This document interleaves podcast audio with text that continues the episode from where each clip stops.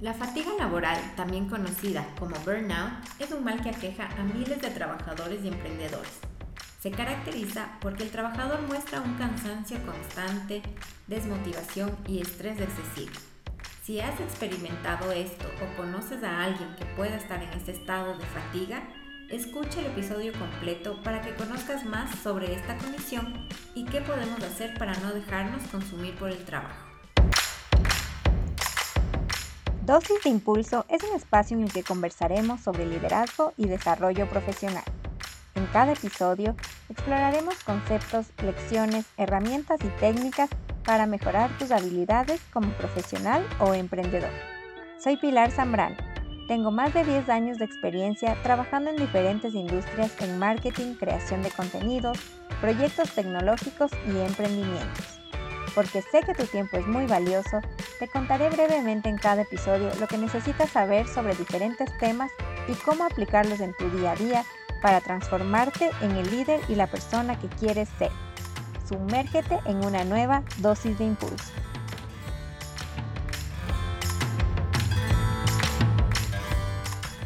La fatiga laboral es un estado de agotamiento físico, emocional y mental que se da principalmente por un estrés laboral crónico. ¿Qué características tiene esta fatiga? Pues primero se va perdiendo el interés en las tareas de tu trabajo, pierdes también el sentido de responsabilidad, cada vez muestras menos eh, interés, ya no te involucras tanto, haces las cosas digamos solo por hacerlas, por cumplir eh, y si es que eso, o sea, eh, por más de que te pongan una fecha de entrega, como que te lo tomas más relajado, no quieres, te da igual si la cumples o no la cumples, porque ya no te sientes tan comprometido con tu trabajo. La motivación cae muchísimo y si esto no se trata a tiempo, puede llegar a afectar la salud e incluso puedes llegar también a estados de depresión. Según la OMS, es más común entre personas que tienen eh, contacto continuo con clientes y usuarios.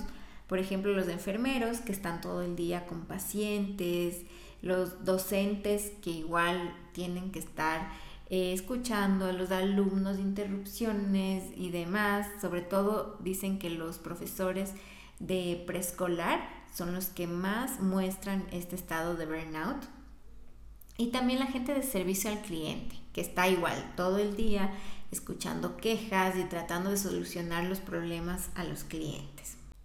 Hay ciertas condiciones, digamos, personales que pueden ayudar a que se dé más esta fatiga laboral. Por ejemplo, personas que de por sí son inseguras, que tienen baja autoestima, que no manejan bien la presión o el estrés, son más propensas a caer en este estado de burnout. Pero también hay muchas condiciones laborales que estimulan a esta condición. Por ejemplo, horarios extendidos, sobre todo si son sin pausas, sin recesos, em, la presión por cumplir metas súper demandantes, a veces cuando igual hay personas que no tienen definidas sus funciones ni sus cargos entonces les pedimos un millón de cosas y no saben bien ni cómo hacerlas porque no cuentan con los recursos ni el conocimiento adecuado para hacer esas tareas y esas funciones. El ambiente laboral no es bueno, hay ambientes laborales muy tóxicos, gente que es muy problemática.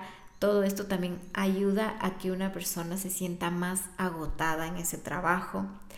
Em, cuando el estilo de liderazgo de los superiores no está alineado, digamos, a nuestros valores, a nuestras creencias o no es el adecuado, por ejemplo, hay líderes que no dan suficiente control a los empleados, entonces eh, no les dejan tomar decisiones, no les saben expresar qué es lo que esperan del trabajo de cada una de las personas del equipo.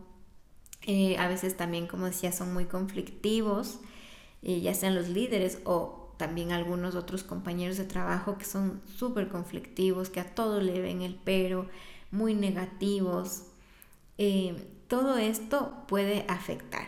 Y más si es que no te gusta el trabajo que estás haciendo o el trabajo es muy, muy monótono y puede caer en el aburrimiento también.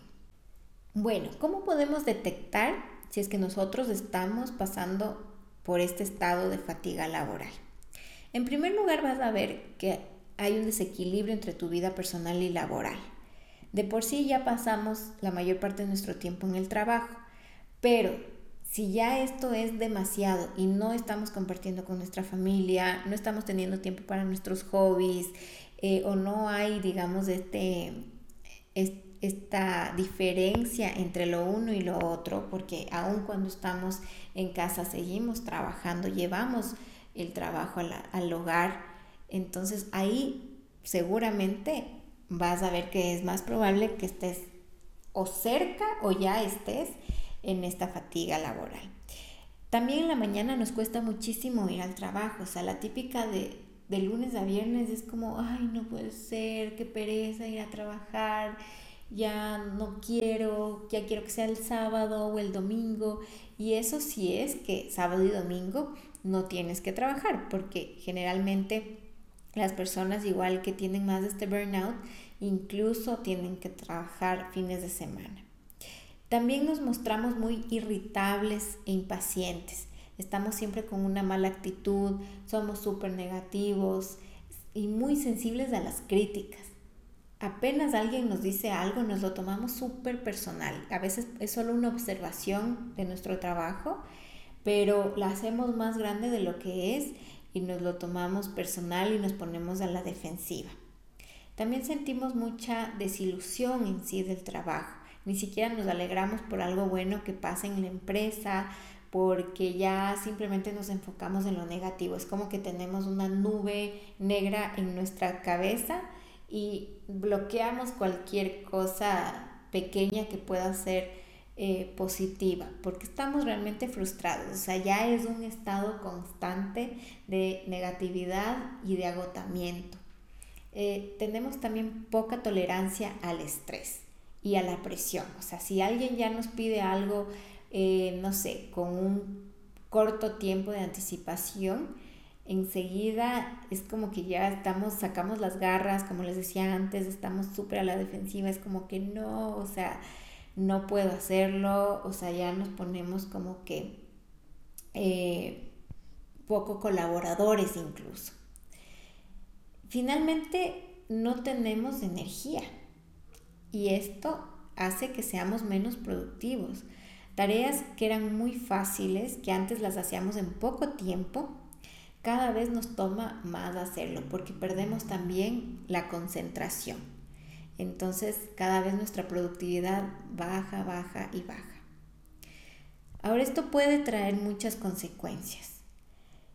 También empezamos a comer mal o simplemente perdemos el apetito eh, hay gente que se dedica solo a comer comida chatarra. Comes incluso mientras trabajas, estás en el escritorio y como tienes tanto trabajo por hacer, ni siquiera sales a almorzar, sino que pides cualquier cosa de comida rápida y en tu mismo puesto de trabajo, mientras sigues trabajando, empiezas a comer. Se abusa mucho del café. Conozco gente que toma de 8 a 10 tazas de café para poder, digamos, aguantar el día y llegar, digamos, hasta el final del día eh, despierto. Y hay personas que incluso no toman café, sino ya toman otro tipo de energizantes u otras sustancias químicas mucho más fuertes. Los hábitos de sueño pueden cambiar. Hay personas que igual, como tienen tantas cosas por hacer en el trabajo, están todo el tiempo pensando, pensando, pensando, incluso cuando van a dormir, cuando ya se acuestan y no pueden dormir y esto hace que, claro, o sea, es todo un círculo vicioso. Como no durmieron bien, al día siguiente tienen que estar tomando todo el día café, no se concentran, entonces hacen que lo que podían hacer en 8 horas, luego lo tengan que hacer en 12, entonces se quedan horas extras y el estrés se sigue acumulando. Entonces, si ven, es todo un círculo vicioso. Cada cosa va desencadenando a la siguiente. El apetito cambia, como les contaba. aumentan los dolores de cabeza, los dolores musculares, los músculos como que se encuentran todos súper tensos porque aparte como trabajamos tantas horas, pasamos sentados en una misma posición, hay gente que empieza a desarrollar este el túnel carpiano en la mano, eh, tendinitis, bueno, en fin, un montón de cosas que ya afectan físicamente al cuerpo de las personas y no se diga de la mente y de, del estado emocional. Se puede llegar a la ansiedad, a la depresión y tener grandes problemas de salud. Otra eh, de las profesiones que yo he visto que se ven muy afectadas, por ejemplo, es, como ya decíamos, la gente que está en constante contacto con los clientes. Yo trabajé en una agencia de publicidad en la que Créanme que vi llorar no a una ni dos, sino a varias ejecutivas de cuentas, porque estaban en este estado de fatiga laboral. Tener tantos clientes y que todos te exijan cosas al mismo tiempo y todos quieren todo para ayer y tú ya no sabes qué hacer y como la ejecutiva al final es la cara hacia el cliente, es la que recibe eh, también a, veces hasta insultos o gritos o malos tratos. Y todo eso se acumula, se acumula, se acumula. Aparte se quedaban a trabajar hasta altas horas eh, de la noche para poder cumplir con todo. Y, esto las llevaba a tener también ya incluso como ataques de ansiedad o eh, también lloraban. O sea, ya, ya era como que no podían eh, contener todos sus sentimientos y, tuvieron como que varios de estos, digamos, como que episodios de, estrés al máximo. Ahora, ¿qué podemos hacer si es que ya vemos que, que, podríamos estar en este camino? ¿Qué podemos hacer para no dejar que siga creciendo? Entonces, en primer lugar, trata de identificar qué es lo que más te afecta. ¿sí? Si lo que más te afecta es que no tienes breaks o que te están dando tareas para las que no estás eh, capacitado o que tal vez em, necesitas ciertos recursos o ciertos recursos adicionales para hacer el proyecto o, o, sientes que hay personas que podrían hacer algunas de las tareas que tú estás haciendo. Identifica qué acción, por más pequeña que sea, podría darte algo más de paz. Y conversa con tu jefe acerca de eso. Incluso ve con propuestas. No pierdes nada realmente. O sea, hay veces que también los jefes, incluso, o ellos también están pasando por una etapa de fatiga, también están hiper estresados y, y eso les impide ver también en qué está el equipo. Eh, hay veces que simplemente eh, son un poco más, digamos, apáticos, no se dan cuenta o no, están poniendo atención.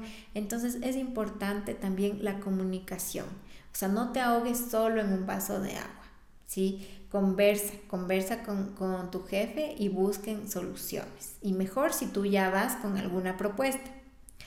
Mantén también una actitud positiva, vele el lado bueno a tu trabajo. No todo puede ser malo. Así como a veces no todo es bueno, incluso en, un emprendimiento en el que tú estás em, súper contenta porque estás haciendo lo que más te gusta, puedes también tener fatiga laboral. Y hay cosas que tampoco nos gustan, por ejemplo, hay cosas administrativas, más que nada cuando uno está empezando, una misma tiene que hacer de todo.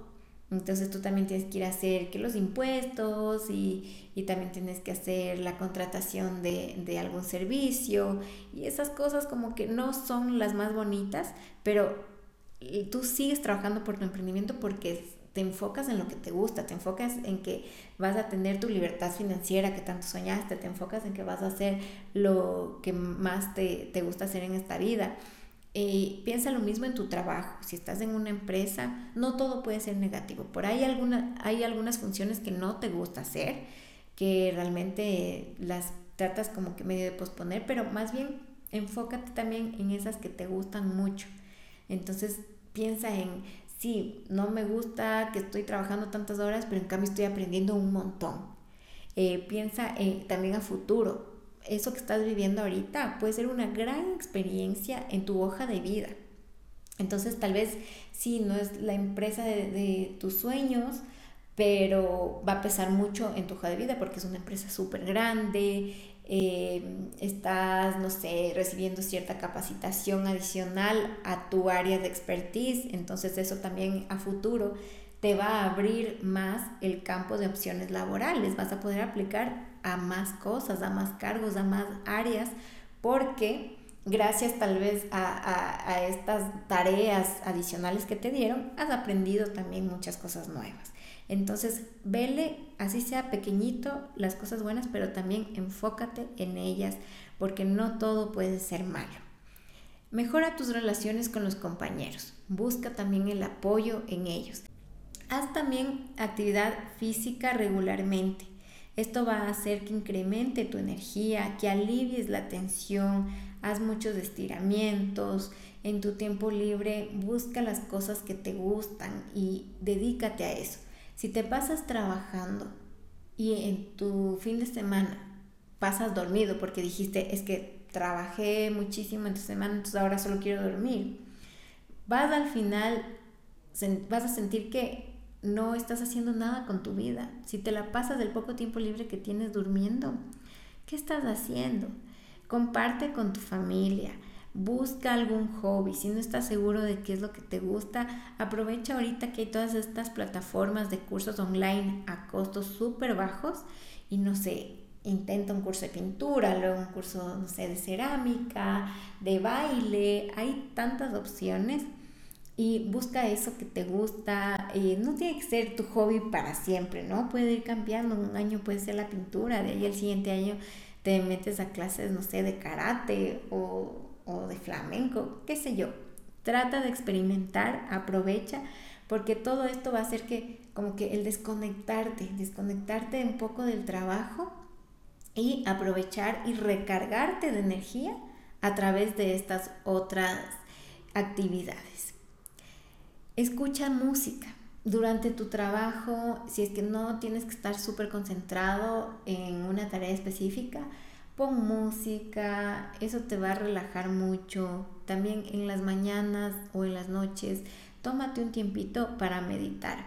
Medita para que te autoconozcas mejor, sepas qué es lo que quieres hacer, qué es lo que esperas de tu trabajo, qué es lo que te molesta también, para que aprendas a identificar mejor y canalices mejor tu energía y pienses, como ya lo decía, en las cosas positivas de tu trabajo para que estas las puedas más bien eh, poner más énfasis en estas cosas positivas y más bien minimices la negatividad, es decir, canalizar mejor tu energía.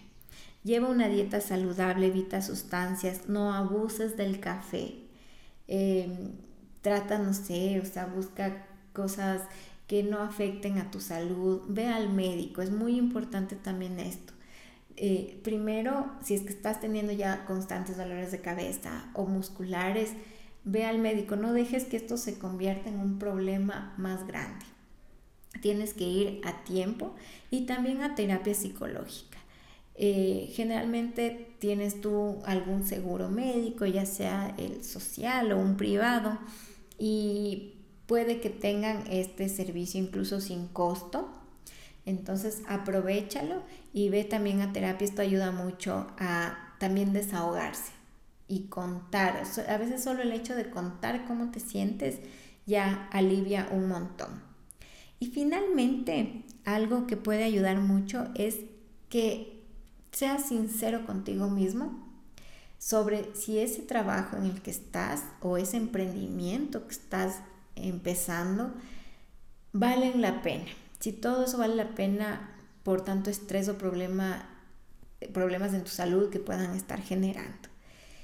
Em, yo sé que las familias siempre están presionando en que cómo vas a renunciar, si con la crisis que hay, porque siempre hay crisis.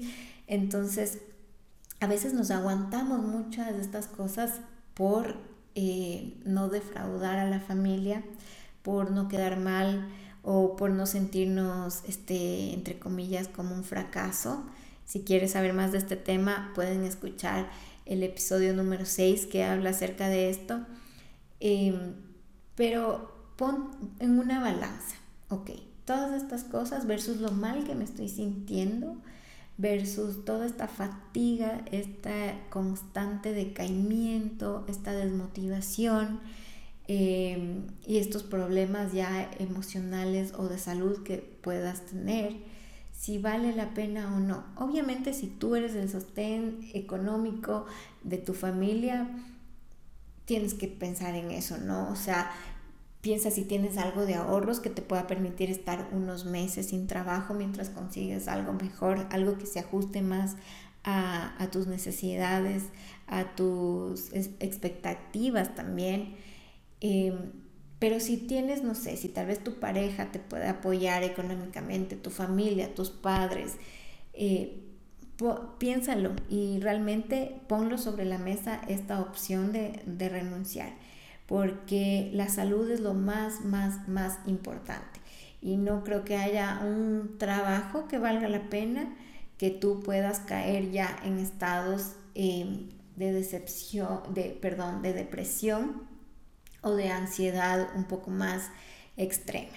Así que eso te lo dejo para que lo pienses, lo pongas en una balanza y puedas tomar la mejor decisión. Ahora, como un líder en una empresa o como emprendedor que tienes tu equipo de trabajo, ¿qué puedes hacer para que tus colaboradores no caigan en la fatiga laboral? En primer lugar, tienes que evaluar el estado de tus empleados. ¿Cómo lo evalúas? Puede ser a través de encuestas, puede ser a través de focus group, puede ser a través de alguna acción que recursos humanos las haga, pero también el trato personal. Eh, conversa con cada uno, con cada una de las personas de tu equipo, uno a uno, pregúntales cómo están a nivel personal. Eh, hay veces que también pueden tener problemas eh, a nivel familiar que pueden estar también afectando su, su, desarrollo profesional. Entonces, también pregúntales si están bien en el trabajo, cómo se sienten con las tareas que están haciendo. ¿Qué necesitan de ti como líder? ¿Qué les puedes tú dar? ¿En qué les puedes tú ayudar? Sea en capacitaciones, sea en una mejor computadora. A veces son cosas así, ¿no?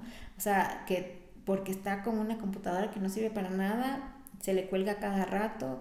Entonces, eh, si tenía que salir a las 5 de la tarde, no pudo, le tocó quedarse hasta las 8, pero es porque la computadora no funciona. O sea, imaginen esto, o sea, a, veces son cosas que son tan fáciles de solucionar y que nosotros como líderes debemos estar alertas, detectarlas, preguntar y estar con la mejor predisposición para ayudar a nuestro equipo.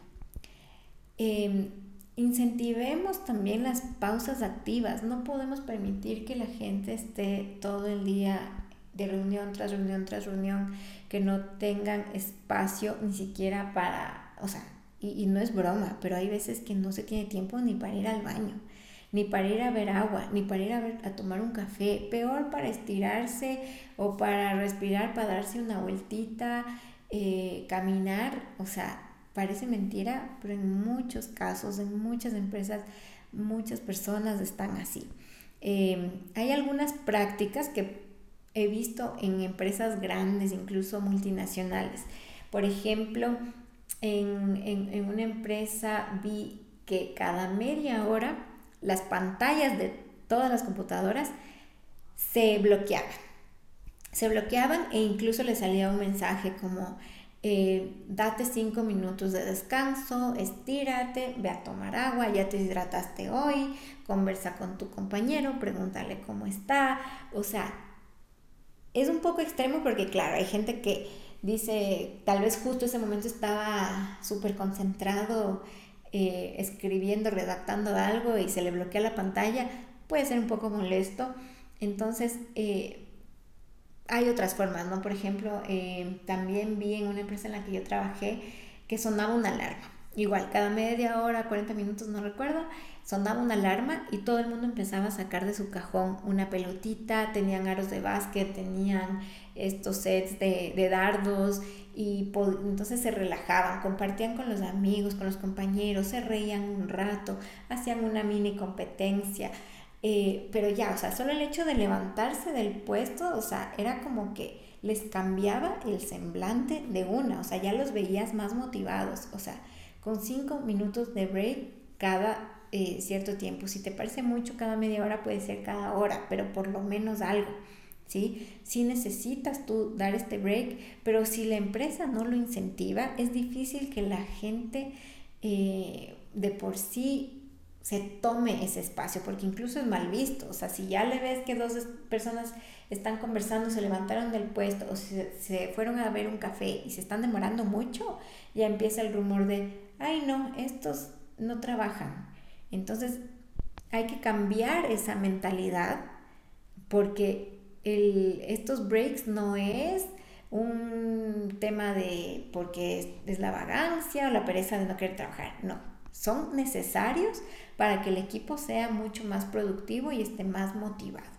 Entonces hay que incentivarlos. También veía que en otras empresas incluso va como que un entrenador piso por piso, oficina por oficina, y les hace cinco minutos de estiramiento. O sea, qué importante es todo esto. Así que nosotros como líderes debemos ser los primeros en incentivar este tipo de prácticas. Em, otra cosa que ayuda mucho es también poner en los espacios de cafetería alimentos saludables. En algunas oficinas he visto que tienen galletas, galletas para todo el mundo, pero ¿qué tal si mejor ponemos fruta? Darles fruta a los empleados, o sea, es un costo realmente mínimo para todo lo que vas a ganar si es que tienes un equipo saludable. Si es que la gente con la que trabajas va a ser menos propensa a que se enferme y luego tengas que darle dos, tres días de permiso por temas de salud. ¿sí? Versus lo que estás invirtiendo en fruta y agua para que se mantengan siempre hidratados y, y bien alimentados, ¿no?